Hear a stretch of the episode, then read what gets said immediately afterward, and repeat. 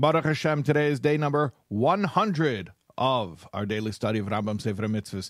We're in triple digits now. Amazing. We are finishing today in the 3 chapters a day of Mishneh Torah, Hilchos Ma'achalos Asuros. Those are laws of forbidden foods. And we're starting another subject, which is food-related, which is Hilchos Shechita, the laws of ritual slaughter. Okay, so corresponding to the last halacha of Hilchos Ma'achalos Asuros, forbidden foods, we have negative commandment 193, the prohibition against eating vegetables or grains grown in a vineyard. This is the prohibition against kilayim, which means a mixture of different types of vegetation. And this is prohibited in the land of Israel, only. Okay, negative commandment 153, the prohibition against eating untithed produce. That means where the miser, the tithe, the tenth, was not removed for the Levi. Now, I just want to mention that we're in the book of Kedusha, which is dealing with these subjects of prohibitions.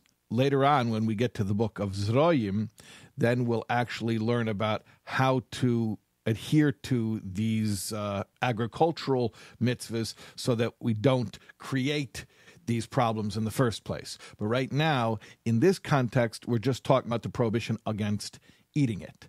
So each mitzvah has its context, has its place. Okay, negative commandment 194. This is the final kashrus-related mitzvah that we have corresponding to Hilchos Ma'achalos Asuros, and that is the prohibition against idolatrous libations, what we call Yayin Nesech, wine that was handled by an idol worshiper for his idol. And then, of course, we have the accompanying rabbinic safeguard of Stam Yeinam, wine that may not have been used for idol worship, but there is a reasonable concern that it may have been. Okay. Now we're getting into the laws of Shechita. So we have positive commandment 146, which is the positive commandment of Shechita, to slaughter an animal properly.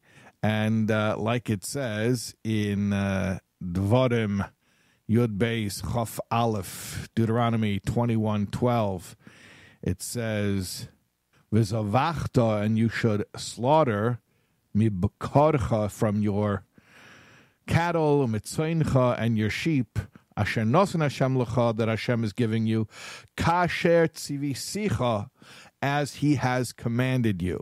And of course, famously, it is known that nowhere in the written Torah does it actually describe how to perform ritual slaughter. So the fact that the verse says Kasher Tzivisicha, in the manner that God commanded you, tells us that there is an accompanying oral law that fills in information that is not explicitly given in the written law.